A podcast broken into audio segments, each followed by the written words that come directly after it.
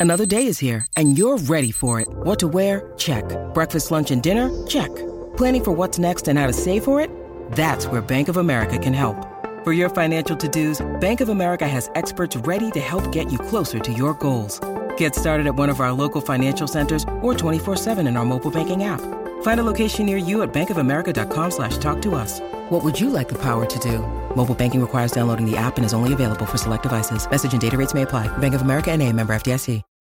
When you need mealtime inspiration, it's worth shopping Kroger, where you'll find over 30,000 mouthwatering choices that excite your inner foodie. And no matter what tasty choice you make, you'll enjoy our everyday low prices, plus extra ways to save, like digital coupons worth over $600 each week. You can also save up to $1 off per gallon at the pump with fuel points. More savings and more inspiring flavors make shopping Kroger worth it every time. Kroger, fresh for everyone. Fuel restrictions apply. This is Optimal Startup Daily, episode 501 The 10 Worst Things You Can Do in a Negotiation, Part 2, by James Altucher of jamesaltucher.com.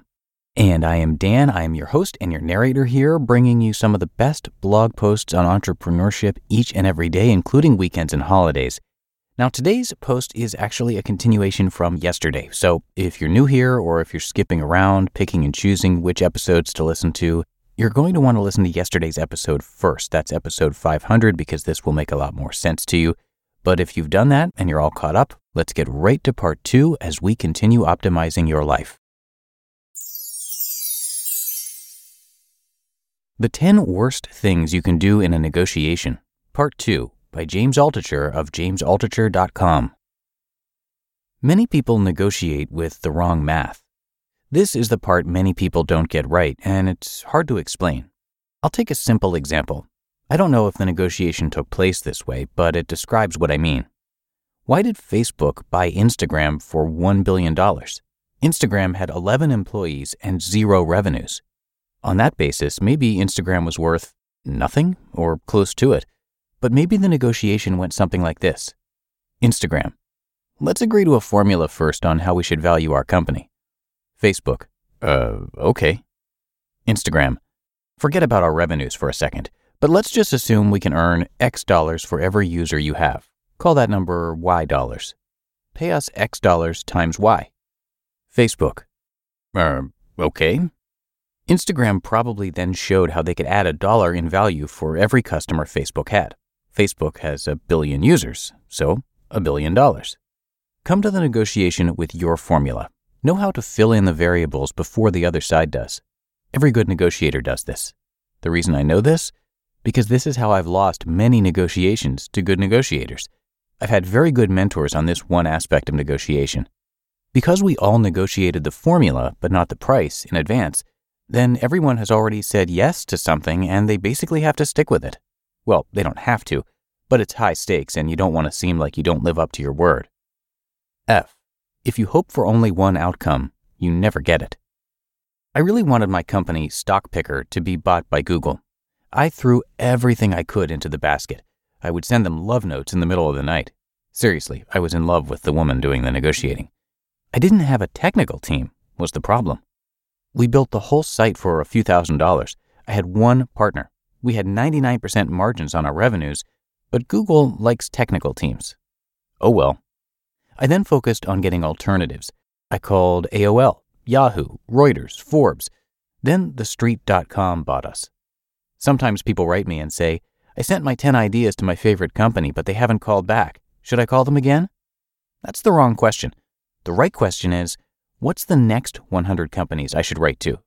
It's no secret that being able to walk away from a negotiation is the best starting point in a negotiation. G. Smarter people lose. This is what I like to say. You guys are the experts at this. We've just been focused on building our product, company, art, whatever. Then I say, if you were me, what would you ask for? I ask them for advice because they are the experts. It's not a lie. If you are applying for a job with someone more senior than you, why not ask the more senior guy for advice? He knows more than you. Very often, they give very good advice. H. If you negotiate with a loser, you lose. If two sides are negotiating, you need at least one champion for what you are doing on the other side. One time I was working with a company and GE offered us a billion dollars for the company. Yes, a billion. They laid out the time frame. The deal will be closed by November 15th, said the highest ranking person in the room from GE. I went back to the CEO of the company I was advising and told him that. He said, Who are you talking to? I told him. He said, 100% chance this deal doesn't happen. But they offered, I told him. They actually made an offer.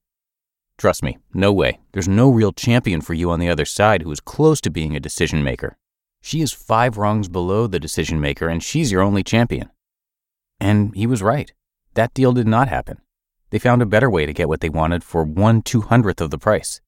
You can only cross the bridge to the other side if someone strong is there holding out their hand to pull you in. I. The deal is not the final deal. Don't relax. People think when they agree on a deal, that's the end of the negotiation. I'm sorry to say that is only the beginning of the negotiation. There's agreeing, there's signing, and there's closing. The final two steps are equally important, and everyone assumes they are easy. They aren't. They are excruciatingly painful. The honeymoon period lasts for two days after you agree. Then there can be another six months to go. Agreeing is easy. I'll buy your product or business for X dollars. Signing a deal involves all the little things that are the nickels and dimes.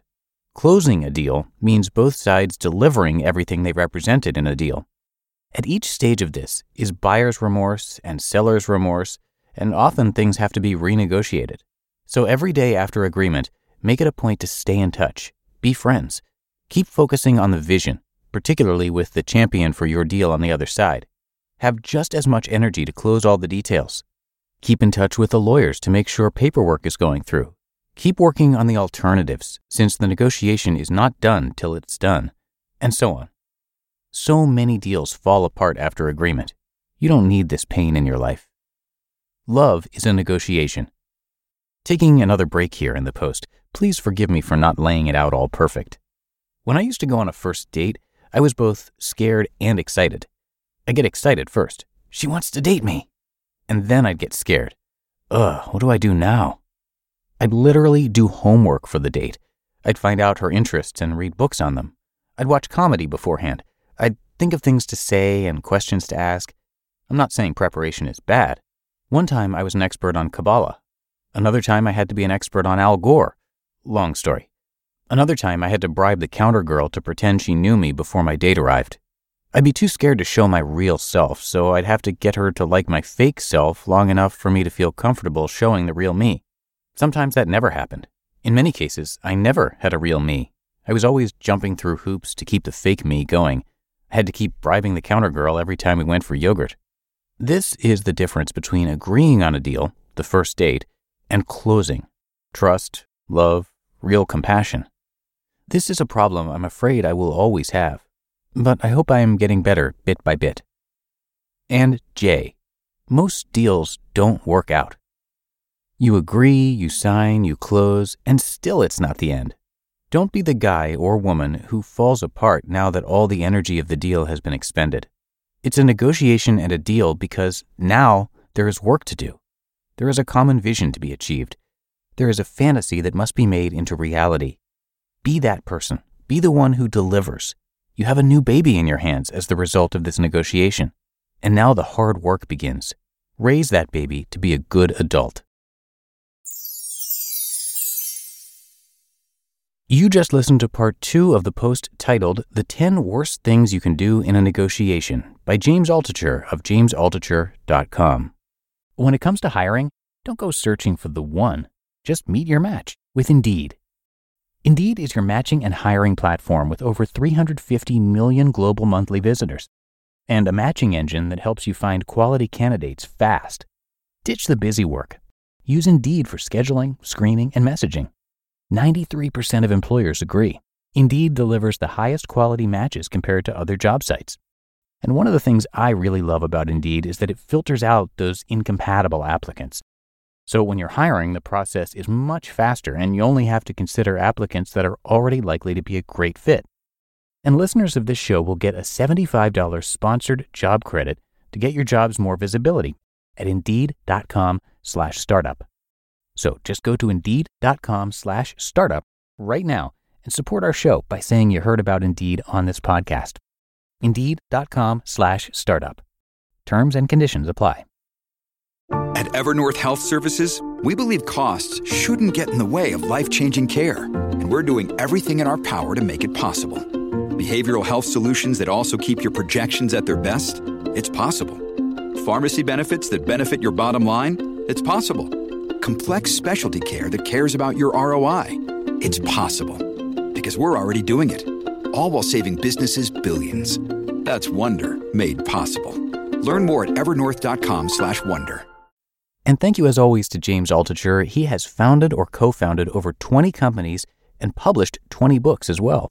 He's also a contributor to the Financial Times, the Wall Street Journal, TechCrunch, and the Huffington Post.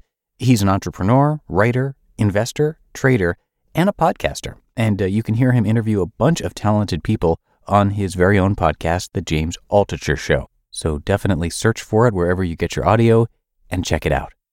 But I think that does it for today here at Optimal Startup Daily. I thank you so much for being a subscriber to the show as we begin our next 500 episodes, hopefully.